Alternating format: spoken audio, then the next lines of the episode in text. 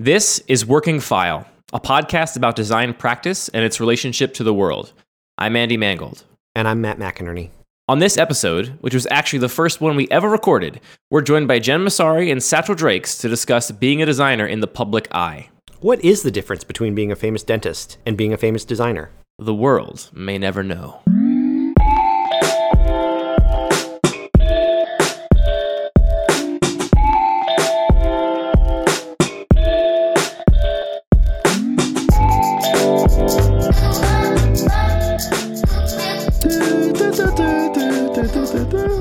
This is good. We have, we have theme music already apparently prepared. We were trying to figure that out, but Satchel's got it. Thanks, man.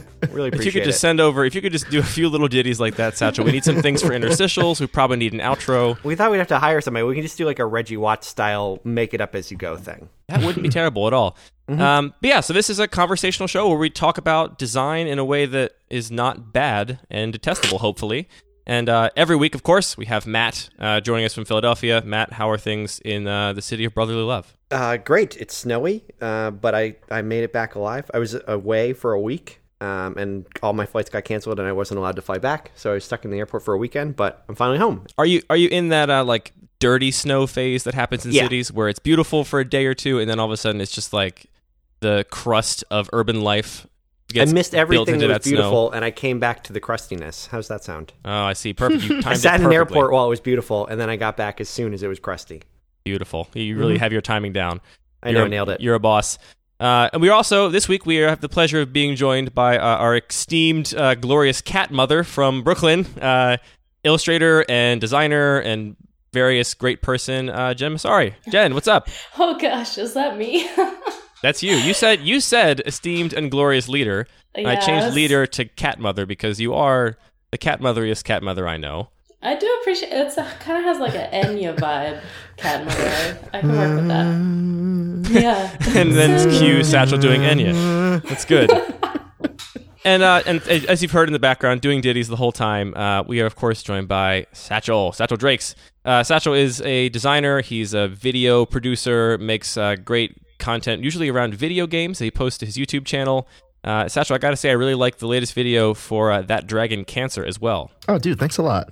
Really encouraging to hear. It's beautiful, and uh, I noticed that the, the ad revenue for the first sixty days or whatever is going to charity water, which I think is beautiful. You're a wonderful man, always a role model to all of us. And uh, how is things in your life? It's great. Just chilling, man. Just chilling, composing theme music uh, as you as you go, impromptu, right. which is of course one of your greatest skills. Um, so uh, this week, for the first week of this ever, for the pilot week of this, um, I wanted to talk specifically about kind of the idea of design in the public eye. Uh, it's something that uh, I think we're all kind of consciously aware of. We- We're all on Twitter here. We all have our various social platforms and whatnot. Um, it's something that I don't think we talk about a lot. That design, being a, a designer in, in lots of different ways, graphic design, you know, working in interfaces or product design, doing illustration, doing lettering, uh, type design, even all these things are industries that have a lot of visibility to them, and that causes this kind of idea that you know if you're doing this work, you're supposed to be out there, uh, you know, active on social media, kind of putting putting the word out about what you're doing.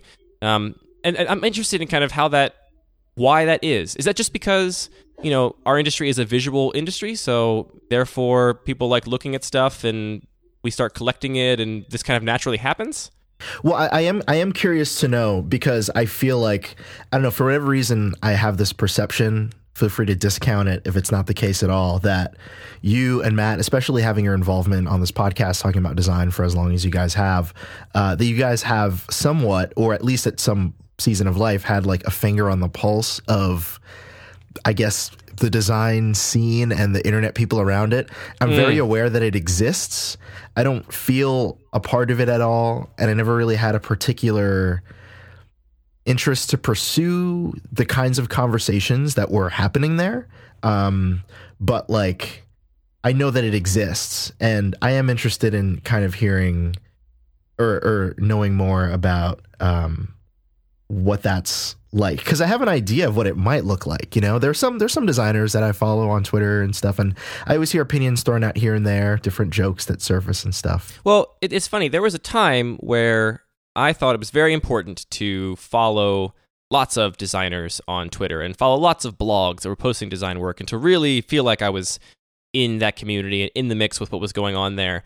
And at some point, that's just completely, I would say probably right around when I graduated, four or five years ago, I really just kind of stopped doing all of that. You know, Google Reader got canceled and, you know, killed. And I no longer had all those blogs I was following. And I started unfollowing more designers on Twitter and following more astronauts and, you know, other kinds of interesting people that don't do what I do every day for a living. Right. And uh, so I feel like I'm, I'm actually not in touch with the world as I know it, like the, the world you're kind of describing, right? Where Yeah. there's like a designed thing. Um, Yeah. Jen, I know that you know it- some people have the perception. I've at least heard people tell this to me that you're kind of in like you know the the belly of the beast in that part of Brooklyn you're in, right? Like your your studio is probably a studio that. Uh, lots of people across the country wish they could work out of with all those talented, great people. Um, do you feel like? Do, you feel like that? Uh, I mean, it's true. Like you know, you have lots of That's sweet. I mean, you have lots of really talented people with lots of Twitter followers and lots of kind of recognizability that are working out of your studio. Um, the studio you share, it's not your, it's not Studio Jen Sorry. no, it's definitely not. Do you feel like that's part of life in being a designer in Brooklyn that you have this kind of weird visibility, or do you feel like that's not a thing?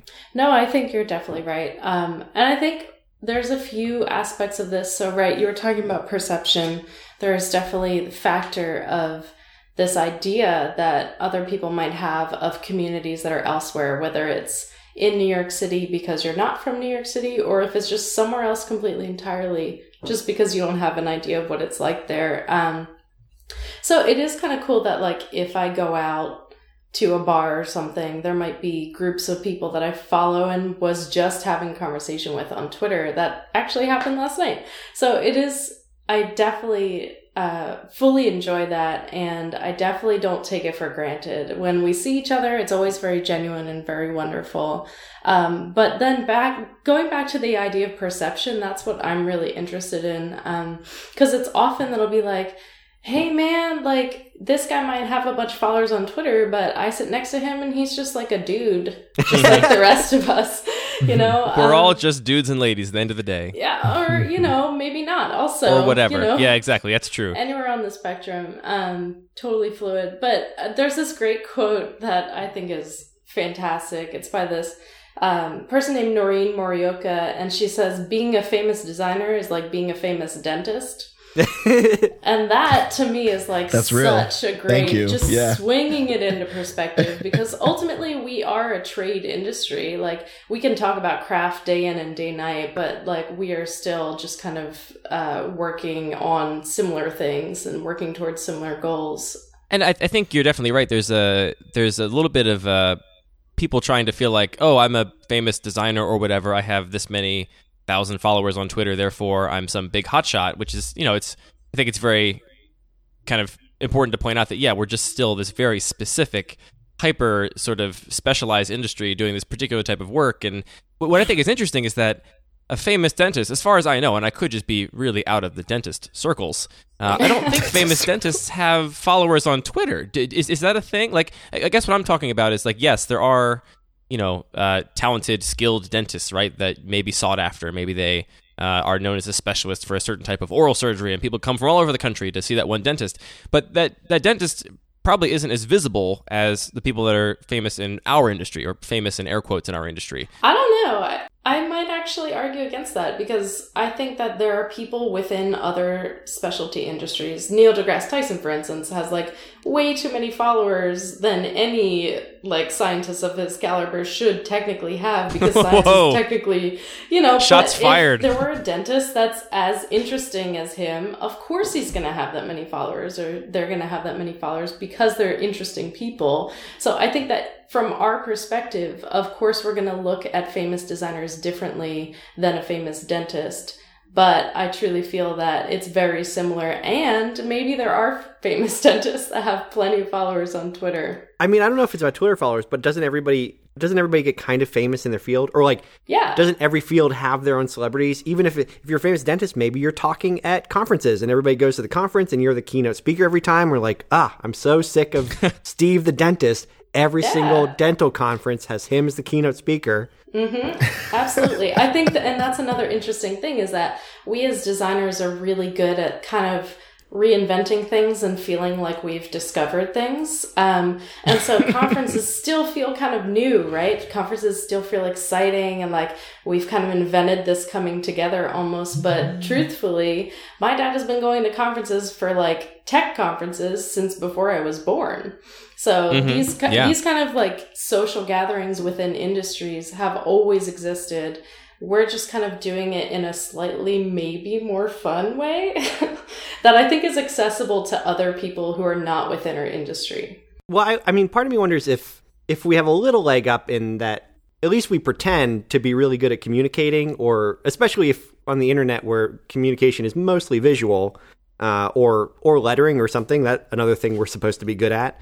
Do we have a leg up on the world on that? Because with uh, just being pretty good at the thing that we do, we can communicate pretty well and get a lot of people to follow us, even if we're just a dude or a lady. One thing that I've sort of seen over time that I've taken in passing note of is there are a lot of people who actively pursue like aesthetic excellence in the things that they do and they're very careful about what they curate and um they're not everyone's rewarded for that so like i do know a lot of people that might be really like really compelling filmmakers or really compelling designers. And you know i'm looking at the stuff that they're putting out. And it's like whoa this is great. They're really waiting for the diamond in the rough. Um but no one has no one really has any idea like I don't know. I, I don't know what it is. If it's just no one really has any idea who they are, or because they hold off on that kind of stuff, they're infrequent or whatever. But they clearly know how to communicate with a Yeah. lot of people. But there isn't a direct correlation between having that clear knowledge and having, um, I guess what I'll what I'll call like a mimetic character, like a, a sort of like. V- I don't want to say Something that viral. like, viral is like a curse word for me, but like, but essentially that, right? That sort of explains best like what I what what, what I started to mean. I don't know if that Yeah. kind of speaks to what you're Actually, what you're I- saying, but I've wondered if that's if that's kind of a a a way of being like I feel like that actually is oftentimes rewarded online because there becomes the perception that like everything this person does is perfect. Like I feel like that's what builds the character of somebody you would want to follow, somebody you want somebody you'd see it as, as a celebrity is like you see their life is great, you see everything they do is great, and there's just like no failures visible. Which I actually think is a Until they little beef bit with the, Wiz Khalifa on Twitter, then, then the failure is very visible. there you said it. Yeah. um, but then, but but I actually feel like that's a little bit of the pro- of the problem we have uh, in the design community is that like people don't really talk about their failures all that much. So it just seems like everybody you follow on Twitter has a great life and is much better at everything Right. than you. It's incredibly uninteresting. I would rather hear a couple of struggles, so I feel like a hu- like Human. an Yeah. equivalent human being, Yeah. as opposed to like everything's perfect all the time. And man, every time I get a client, I get to do everything I want. And look at this. Yeah, and I think that um to me that's part of it, right? Like so even if there is a famous dentist out there that's got a big following and everyone knows this particular dentist, there's something about like you don't go and see that dentist's work, right? Maybe at a conference there'll be a presentation about some particular thing that was done or a new technique or Could you imagine though? Like a But yeah, Squarespace not- portfolio of teeth. Exactly. There's not a portfolio of like, look at these clean teeth, so clean, so white. Uh, and I think that I think that the portfolio thing is a big part of where this Like leather It- it- grips on like the t- cleaning tools and stuff. Like all these. oh, like all sorts of Instagram shots. so yeah, I think it's something about that that visual nature that kind of and it, it lends right into this idea of like everything is perfect, right? Like I think we all carefully uh, are always we're taught to very carefully kind of uh, prune our portfolios, show the best work, show only the best work, and make sure you're really highlighting the most important things. And I think most of us will agree that oftentimes a project looks better in our portfolio than it does in the real world because of the context we put it in, and you know all that kind of stuff. One aspect of it, like it generally, I should say, I think that the fact that we tend to be outward and public in our industry is something I think is great. Like you get Sure. to meet people and know people and follow their thoughts and you get to actually kind of choose to embed yourself in a community and like surround yourself with it and it's an option available to you. I don't know what you do if you're like real excited about dentistry. I I'm sure there's a journal or something, maybe a forum somewhere, but I don't think it's on the same scale as as what we have available to us. Um, so generally, I think it's really good. And the one place where I think it gives me a little bit of pause is when I think about you know students or people that are new designers of any age that are kind of trying to come into this community and what it's like when you do have you're projecting this perfection, right? of of your process, your portfolio. You have your shots on Instagram of you sketching by a sunset uh, in a log cabin and whatever. And it, I think it seems th- our our our tendency to kind of put our best foot forward. I think sometimes puts the industry in a light that almost gives people like unattainable expectations for what their work is going to be.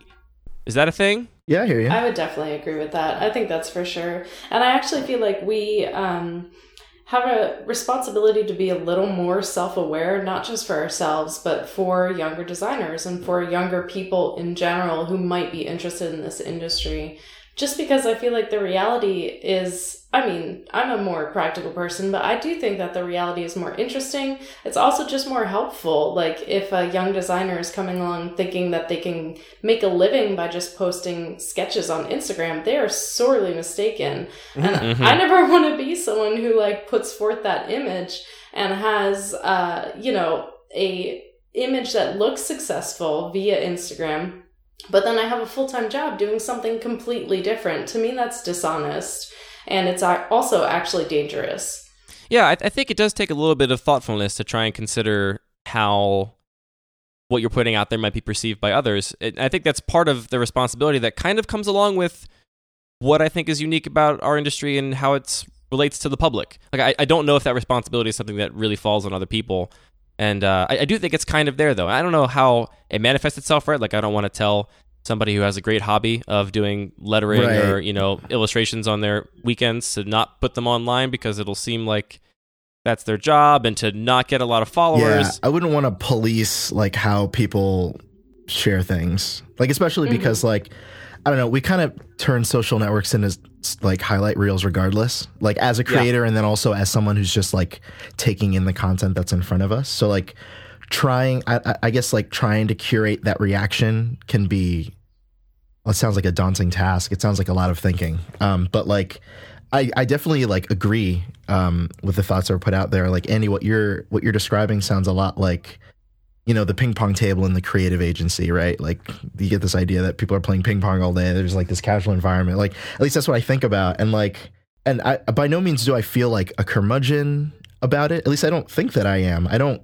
feel any like I don't think cyn- you're like curmudgeon cyni- about anything, Yeah, I don't, I don't. I don't feel any cynical grip on it. Um, but I almost kind of wonder. I'd like to believe that the internet, like most other things, um, has a series of movements where attitudes shift over time. But since we're a part of it all the time, we don't really see it.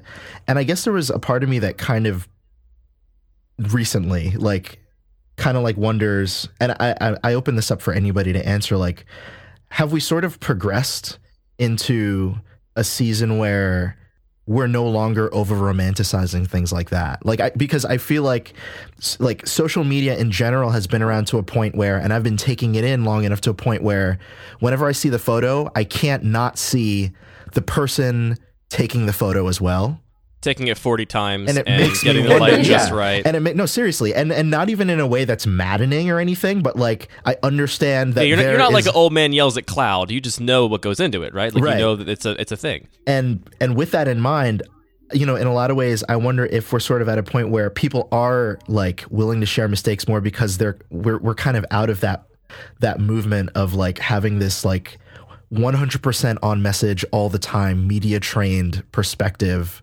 on being personable with people which is actually the opposite of being personable with people you know I would definitely agree with you. I love the idea of moving through seasons as far as like the way that we interact with each other. And I do, and for me, I feel like I notice when people are gearing towards optimism or gearing towards maybe not pessimism, but something more like realism or pragmatism. And I definitely feel like it's much more personable to be a little more real now instead of hmm. having that perfect life. And I think that's really cool. Of course, I do think that sure you should be self-aware about what you post and what other people might read into it. But yeah, you're right. A lot of the responsibility falls onto the viewer to then make assumptions on their own.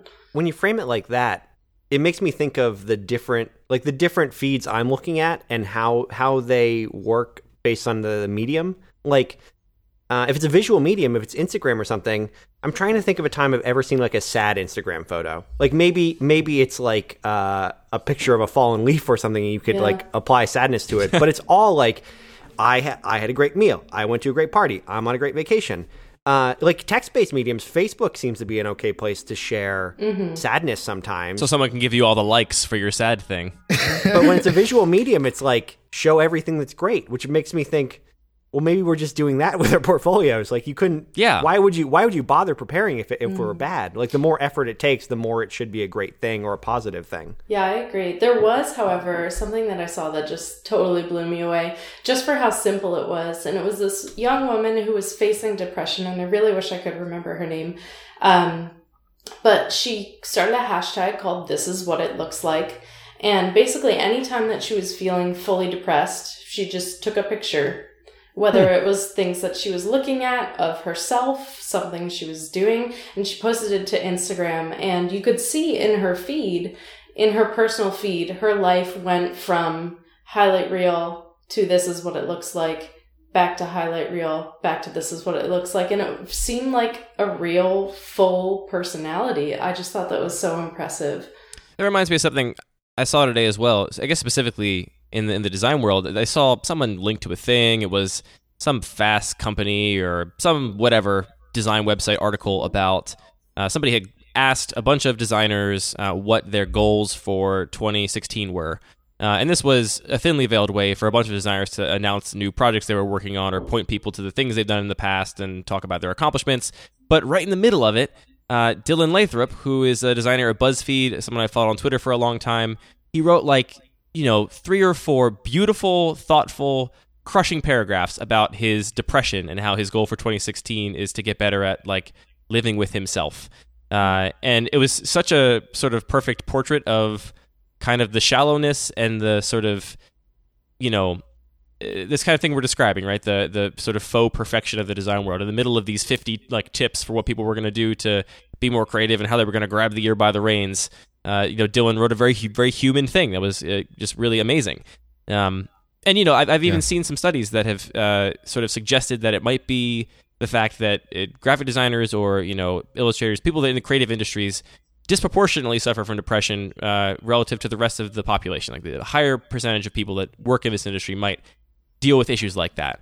Um, and if that's the case, if that's a thing that we don't actually talk about publicly ever, and we're too excited to share our beautiful portfolios and share our beautiful Instagrams we compose with our, you know, sixty thousand dollar art degrees, uh, I think it's just an interesting relationship we have with the public eye. Yeah. That's I, for whatever reason I'm not shocked by that. I have no idea why that makes sense, but for some reason it does. Uh, and I'm also trying to think of like what are, what are the actual negative pieces of, of the design community that that show their face publicly, and everything I think of is like a like a clients from hell or something where It's a thing that some is- people think is funny, and it's actually Sure. Well, airing out dirty say- laundry, whether they but I mean, it it is, it is, it is airing our dirty laundry, and it's all, but it's also, uh, I'm calling it negative not because I, I don't like it, I have a distaste for it. I'm calling it negative because it usually is like negative stories about stuff, but it's never about the, it's never the designer who has the problem. It's never an internal problem. It's always an external problem, like someone else is evil and they're trying to ruin my thing. Right. Um, are there any examples of people actually turning turning in and like talking about the issues that they might have, whether it be in work or personally, besides the one example you gave? it would be. I mean, it Someone may be be that helpful. vulnerable. Yeah. Just in the same way that it might be helpful to find out that your friends don't only go on vacation and they also have hardship. Vacation all the time. I do think like um, I feel very lucky to work in an office full of 20 other freelancers and when you see these people every day you're gonna have those real conversations like we couldn't pretend to be to have perfect lives around each Yeah. other like we just know that we don't and so i feel super lucky to have just honest conversations about pri- like pricing clients my energy levels things that uh, we might not talk about on Twitter as much, but I do feel like, and this is kind of coming back to the season idea, that we're starting to talk about real things more in the public eye. it's hard for me to tell if it's people actually changing and we're talking about it collectively more, or if I've just unfollowed enough people that never, you know, shared anything other than their perfection and their new thing they were working on. You, you basically, I feel like I have a really good radar for when somebody's managing their Twitter as if they were a social media manager as opposed to a human being. Uh, and so I've unfollowed those people, and so I can't really tell if it's actually a thing that's happening or if it's just, you know, confirmation bias. Uh, But I, something I want kind of I kind of want to come back to Neil Tyson actually. Uh, Jen, you brought up Neil Tyson as an example of somebody who, uh, you know, a very accomplished scientist, certainly. Uh, I, I, don't think anyone would argue he's like the most accomplished scientist or that his accomplishments in science mirror his relative uh, publicity. But I think a big part of what Neil Tyson is meant to do is his job is outreach, right? His job is. Mm-hmm we want to educate people about this. My whole thing is I'm going to talk about these things in a way that is approachable. I'm going to, you know, make a television series about these ideas and try and get people invested and interested in it. Um, is that a thing that has any place in design at all, or are we just off here doing our specialized thing and we don't need that at all? I think that we do it. I think whether we need it or not is like a hard question to ask. But I think I'm looking at, for instance, Bruno Munari's uh, children's books about design. Uh, I saw a children's book that was like CSS for babies. So, oh, um, no. Oh my yeah, God. I, no, I babies, really... don't do it. Learn functional programming, not CSS. Oh, anything with CSS. Well, this may have been a few years ago, and I obviously don't know what I'm talking about when it comes to programming languages, so forgive me. But uh, I do think that there are certain technical things within the design industry that are attractive to quote normal people unquote and by that i mean just on people who don't consider themselves to be creative or people who don't mm-hmm. consider themselves to be professional creatives uh, there are parts of it and this is why people like james victore for instance can have a $6,000 dinner and have people who aren't graphic designers pay him $6,000 to have dinner with him. And yeah. then there's something about his work, though, too, that really speaks out to these average, normal people who are maybe not creative or maybe who want to be more creative. That when they see it on Instagram, they just get it. And so I think that there there's people like him. Debbie Millman's podcast, for instance, I'm sure appeals to people who aren't designers uh, there are bits of it that are kind of leaching out into the world. So, uh, one of the reasons I want to bring that up is, Jen, you, you think you nailed it. It's exactly what I was thinking. Whether we need it or not, we are all basically doing that more or less all the time. I, I feel like I run into designers often that are just very excited to tell you all about how what they do is very important and great and you should like it uh, which is kind of like you know neil tyson's designated job he's the one scientist that's doing that in you know astronomy or whatever uh, and yet, all of us kind of do that in a small way, whether we realize it or not. Um, Ted Satchel, I, Satchel, I'm, I'm curious. Yeah, here we are on a podcast talking about it. Uh, Satchel, I'm curious to know kind of how you think about the work you do, specifically with the videos you make, and you know, like, do you see yourself as kind of somebody that is trying to take the beauty and the things that are interesting and compelling to you about video games and bring that to the world in like a ambassadorial way? Or do you consider yourself a journalist or uh, author that is your medium It happens to be videos? How do you kind of c- conceive of the work you do and, and your sort of role in that? I don't see myself as a journalist. I think journalists do a lot more work than i do. Um, and they're tasked with a lot more on average. So it, it, would feel it would I would feel like I'd be cheapening it by calling myself that. I think ambassadorial that's a really good word because I'm not even sure it is a real word, but it's a word I just used. So there we well, go. It's on the books. Hey, language is descriptive, not prescriptive. We'll uh, we'll run with that. It, what up? It uh, it, I think I think that's a really good word because oftentimes I do feel like I'm kind of uh, evangelizing the potential that the medium has, like more uh, frequently than than anything else. Um, and oftentimes, a lot of the feedback that I'll get is like, "Hey, we know this already. We know this already." And I think in my head, like when I think about that stuff, like either for a case study or a podcast or whatever, I'm thinking, "Yeah, I know." I'm kind of going back over, like breaking down like what these different parts of like mechanics are for like a game is. Um, but part of it is because it's really not for like the scenes. It's really not for. It's not entirely for. It's not entirely for the people who like are obsessed with games. Um, but uh, I do enjoy uh, teaching people who may not necessarily maybe on the fringe or maybe they played some games a little bit when they were younger um, or they see interesting titles coming out like bioshock infinite and they're like hmm it seems like there's something to like the facet of interactivity that makes that makes like these these kind this like small section of games that are like interactive films like engaging or capable of talking about serious issues or like complicated issues you know? Um, and it's really cool like taking that and running with it taking a lot of the amazing things that like books have done that films have done and um, finding the analogous movements that are going on in games as well. Um, so in that way i enjoy uh, having compassion for a group of people that might not be interested in it whenever uh, I'm writing something. And I don't necessarily feel like I'm doing a good job at it. I'm not the oracle of taste at it. Um, but I enjoy like keeping those kinds of people in mind. Does that properly answer the question? Did I go all over the place? No, that's perfect. And next time you're on the show, I'm going to introduce you as the perfect oracle of taste. So prepare yourself for that. Uh, no, I, mean, I, I guess I'm, I'm most interested in like, do you have? It's very clear to me, at least, it seems that someone like Neil Tyson, his goal is more people should be interested and aware of what's happening in this specialized industry I work in. Is, is that a thing that runs through your mind regularly? Do you make creative decisions on the idea that your goal is to kind of educate and, and spread the word, or are you kind of just doing this thing because you love it and you want to celebrate it and, and be excited about it? I don't think there's a plan. That would be cool if I had a plan. That'd be awesome. Um, I think it's more like, oh, hey, look at this. Like, this is cool, guys. guys. so, it, did did others? Did you three also have that moment? Uh, or maybe you're still in it. I'm, I'm curious to know what your relationship is with kind of attaching your eyeballs and brains to the fire hose of you know blogs and people on Twitter and whatever content producers are making the stuff that you consider to be like industry stuff. Um, is that something that you all still are really involved in, or you never were really involved in it? Because I, I, very clearly had that moment where I thought it was really important to me. I, I, feel like I was probably in a part of my life where I was developing my taste. I didn't really know what I liked or didn't like, and so I wanted to look at tons of things to kind of start to form the boundaries of my opinions and, and sort of values.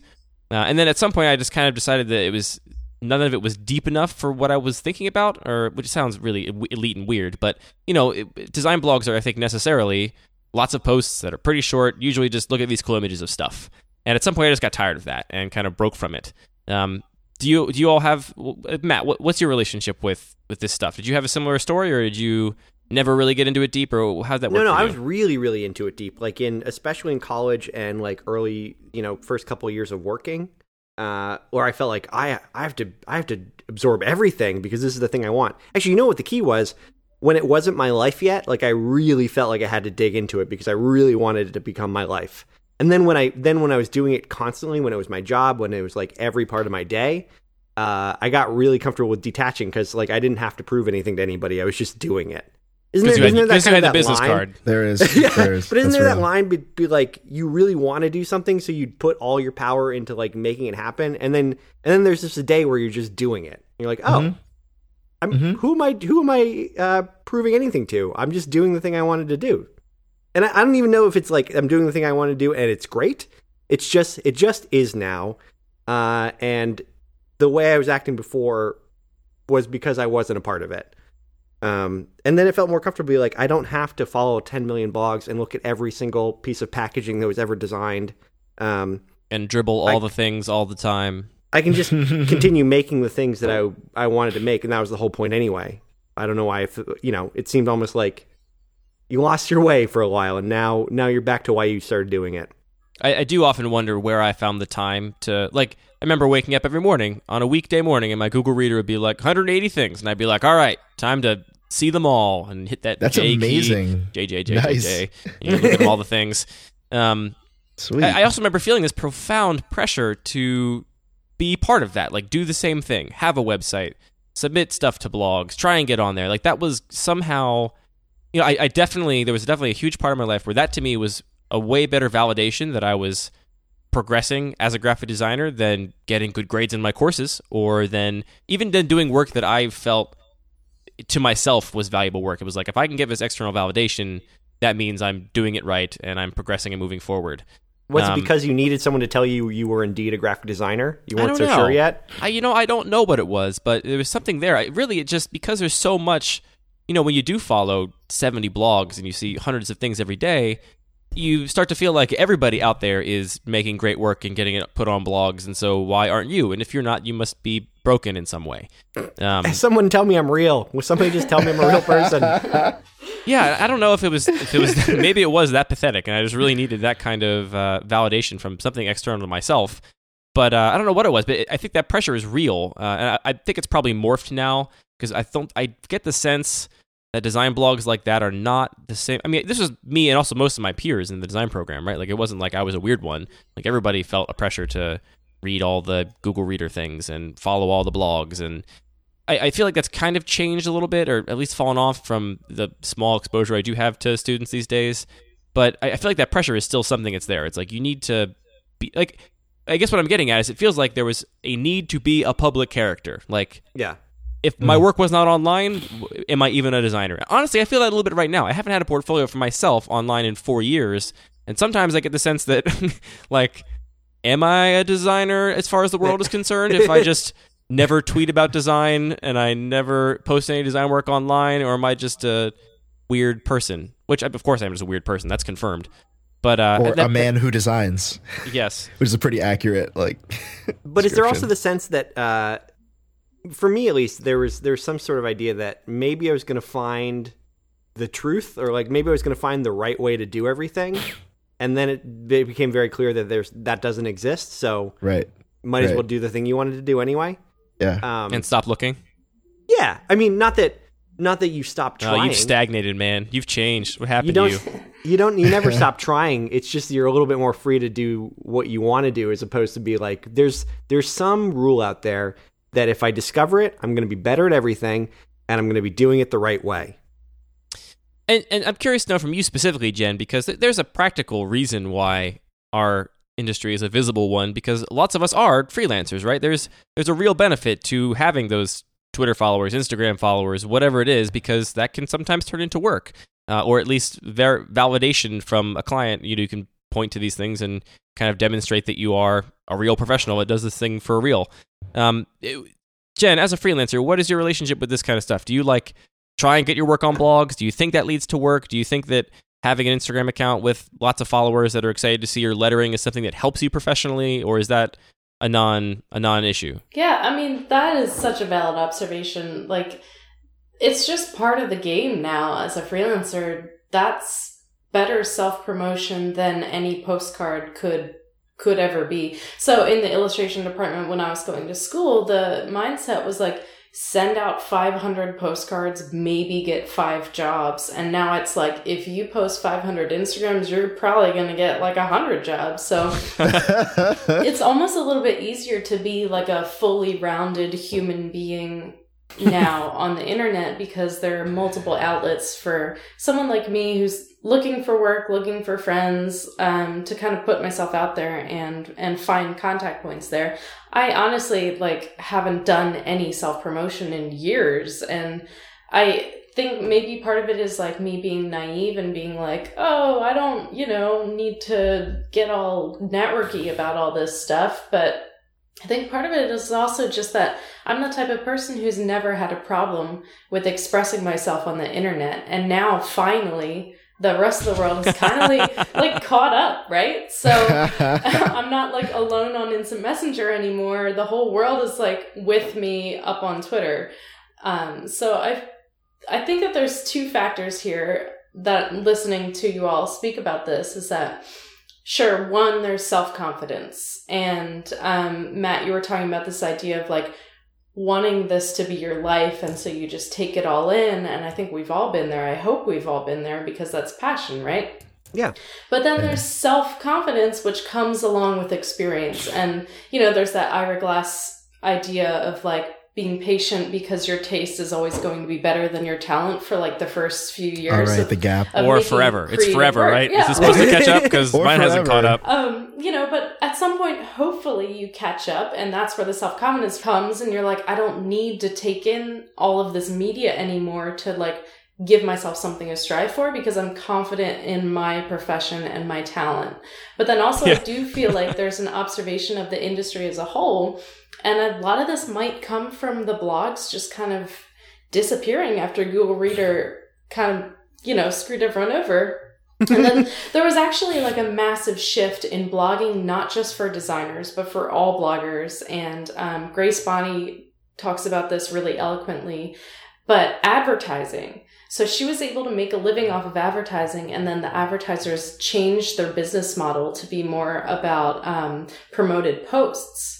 And so bloggers like her, who are really careful about the content that she creates, suddenly can't make a living so a lot of blogs disappeared at that point. Luckily, she's still making fantastic content and some great blogs have made it through, but you know, there's just less content like what we were consuming when we were all less confident designers, I think. So, and I think you touched on some really good points there, uh, Jen. And it's worth noting like you do post a lot of your work on Instagram, like a lot of beautiful, you know, your lettering work, your you paint on a motorcycle helmet or a leather jacket. Jen's work is great. You struggle to look at it, but also in the middle of that, there's pictures of Winston's furry dumb face, and he's just chilling. Uh, like it's it's not like that is strictly a you know advertising mechanism for your work. It's like you said, it's a reflection of you and what you're doing. And sometimes that's your design work, and sometimes that's a cat, and sometimes it's something else. Yeah. So, oh gosh, yes. And I actually feel like there are people, especially within my industry of hand lettering, which is a small industry within graphic design and art as a whole, who are very, very tactful about the things that they post and the way that they post and how often they post. And to be honest, to me, sure, it pays off because they have a ton of followers and seem to be happy with that. But for me, I feel like that is not quite giving the people who follow me the respect that they deserve, the intelligence to see through that kind of tactfulness that just is so desperate for followers. And for me, it's like, if you don't want to see pictures of my cat, then like, hey, why are we Take a hike. doing this? pack your bags and move away. yeah, man. Come Right, on. right. He's so cute. so so Jen, here's what I want to know from you. So it sounds like it has been a, very important part of your business and sort of your freelance business, right? Like establishing your you know place in the industry, which is kind of what this whole episode is about, right? This idea that you need to have some kind of public thing. No longer is it postcards. Now you have some kind of outward presentation of you and your work. And it seems like it's really important in freelancing. And I think it kind of bleeds out into people that are not freelancing either, that still feel this kind of pressure to do that. So I guess my question for you is what would your advice be to like a student, somebody that you know their work is is something they know is not again like you said their taste is well beyond their work uh, but they also know that if they're ever going to work in this industry and be a freelancer or be the kind of designer that you are for example this is going to be something that's important to them. At at what point do you start doing all this posting of your work? Is it something that you should be doing constantly as you're learning? Is it something you kind of get to a point you're like all right now it's good enough i'm going to start putting it up there. Like how do you how would you advise somebody in that position Sure. I mean, I definitely, first off, I would love to hear from younger people in general, whether they're designers or not, because the more younger people I meet, the more fascinated I become with social media, whether they have latched onto it or completely decided not to. Um, but regardless, I feel like for me, um, the social media thing, the posting online thing, like I said earlier, it's something that comes naturally to me. I've ever since I was 13, I started putting my really bad art on the internet and it's still there. what up Like- deviantart oh my god, it's, Oh, it's bad. God. It is still there. Like if you wanted to find it, you could. And that's just because I was so desperately craved the sense of community that I have now as a kid. And, you know, a lot of kids growing up in suburbia are like that. But the thing that I really want to stress is that that's just me. And if this doesn't come naturally to someone, then they shouldn't do it. If they feel uncomfortable putting things on the internet, then they definitely shouldn't do it. There are other ways around it. And I feel like I would never tell a young student that they have to be on Instagram. But if there's someone who would enjoy and get something out of it, then they definitely should because it is truly a very valuable source of self promotion. There are so many art directors on Instagram who have hired me the next day because I posted something the day before. Wow.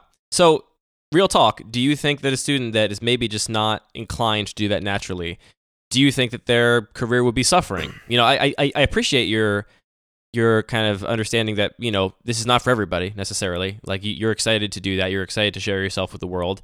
Uh, if somebody is not excited about that, and you're saying you know don't do it if you're not willing to, does that make it harder to be a professional illustrator, designer, hand letterer, whatever it is? Yes. Yeah. like there's just no getting around it. I mean, and I'm someone who came from fine art really, and that's fine art is what I studied, and fine art was the world that I was fully immersed in. And You switched majors what, like five times in school? no, actually, so I had a weird situation where um, I was fully prepared to go out into the world as a fine artist, and then I switched my major second semester of senior year to yeah, like two weeks before graduating, you're like, no, I want something different on that piece of paper. So yeah, basically what happened for me is I had um, two theses. So there were two like clear paths that I could have taken. I had a body of fine artwork and I had a body of hand lettered screen printed posters.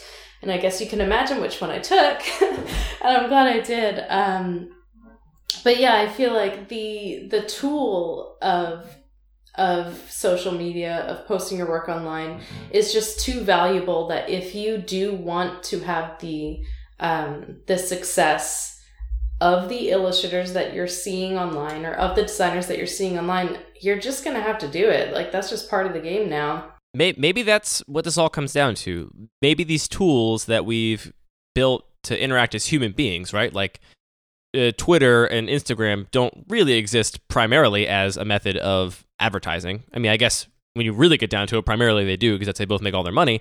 But uh, you know, the idea for the average user is not that this is going to be some kind of like publishing platform. It's that you're going to share your life with people. Um, maybe these tools, because they've become so embedded in our daily lives, have basically advantaged people that happen to be very good at them uh, and very sort of natural sharers of things to be more inclined to or or more advantaged to move into industries like the visual arts. Um, maybe that's what this all kind of comes down to, just that simple uh, transactional thing of like people will see your work, they will hire you, you will be better at this, and then that sort of cycle kind of propagates itself. That's that's it's it's interesting because it's way different than sending out postcards, right? Like you don't need to be a Do people do people legit do that? Oh, Like, yeah. Still? Yes. Not there's anything wrong with it. That's what I'm saying is that in the illustration department, in, in the illustration industry, and still today, that is the bottom. That's the default. Is sending postcards, is sending mailers, is doing it the like long, hard, stupid way, just because it's like not effective. An art director stands over their trash can with a pile of postcards and like just one by one goes through them, toss them in, and maybe we'll keep like three. See, that's what should go on Instagram. Right. a trash can full of postcards. Oh, that'd be such a good account. I feel like if an art director can see an illustrator as a full rounded human person, it's going to be easier for them to give the illustrator jobs that are right for them and to work together. And so I feel like the opportunity of sharing your personality online is just so great that if it's something you're comfortable doing, there's just too many benefits to not be active. Yeah, I guess the thing I'm really curious about and interested in is just how that changes what we perceive to be a successful designer or illustrator, right? Like prior to this, you could be successful if you just were very quiet and introverted and you sent your postcards out and you got hired by the New York Times, you got hired by the Washington Post, you do your illustrations, uh, and that was your thing. And now it seems like it's harder to be that quiet, introverted, more private person and still, you know, succeed in the same way. And I guess Well, that's you what could you could still go work for a company. you you Yeah. could just hang No, up your but- dreams and, No, and no, go do something Right. totally different. No, no, no. You could work for a branding agency, an ad agency. Like there's there's another way to do it. I think we're talking specifically Yeah. about if you want to freelance or maybe start your own company or something like well, that. so- for some There is people, that another way is to their go. goal, right? Like their goal is they don't There's want to work for a company. that goal. They- They- that's a that's a cool goal too. I don't I don't think there's one that's better than the other one. But Well, I think but if it's someone's worth noting got that this is a specific thing. Yeah, But when could you freelance in a vacuum and not exactly. put yourself out there? That's Like actually kind of before what I'm social wondering. networks, Like you always had to do that. well, that's what no, the it's postcards true. were. It's true. I just wonder if the the nature of the putting yourself out there has changed and the audiences have scaled up, right? Because before, if you were a I think it's that. I think there's more eyeballs. I'd say it's easier because you get to do it from your bedroom. Mm-hmm. Like you just get to be you inside. Yeah. And then other people get to look into you. You're like kind of like this thing to be seen and taken in. And you get to do that in your pajamas and it's all good. So I'd say for the introverts, the introverts take me win. in in my pajamas. I mean, the introverts win with the internet. Yeah, the I don't think I don't think you have to be Uh. an extrovert to be a public figure on the internet. I think that's actually very very proven. Well, maybe it's that- the wrong word, but there's, there's a different thing, right? Like I do think some people are just not inclined to share their lives on the internet, and maybe that's different than being introverted or extroverted. But yes, it is different. Um, yeah. Yeah, it is different. But it's there's something there. Maybe we need a new word for that, right? Like internet troverted or whatever. A hermit. I say locally geared, Oh, just local. local to my bed. Matt, you're the one that didn't really say anything at the end. Do you want to close out with something? I mean, Satchel got something in, Jen got something in.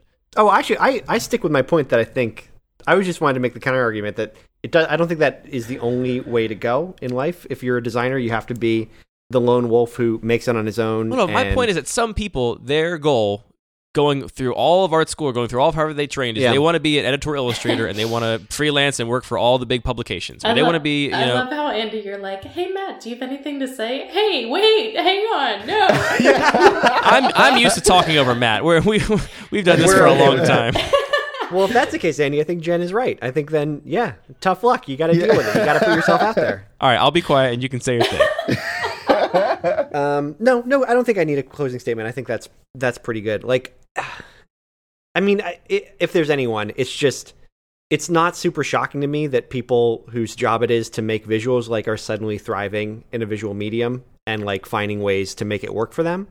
I think there are parts of it that can be a little bit dangerous, a little bit scary when everybody just thinks the life you're supposed to lead is a is a perfect one and there's never any problems and all your work comes out great and all your clients are perfect.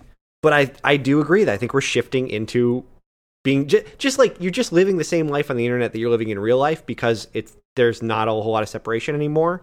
And so maybe it just won't be a problem as much because everybody will just feel more free online because they were raised that way. There's just no other way to be. You don't have an option.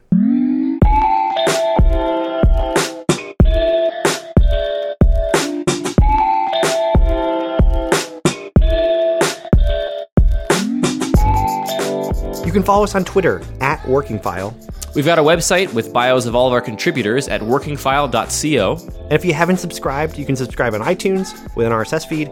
And if you like the show, review us on iTunes. Give us a good review. Got to give us those five stars. That's what we that's what we feed on. Not interested in one stars.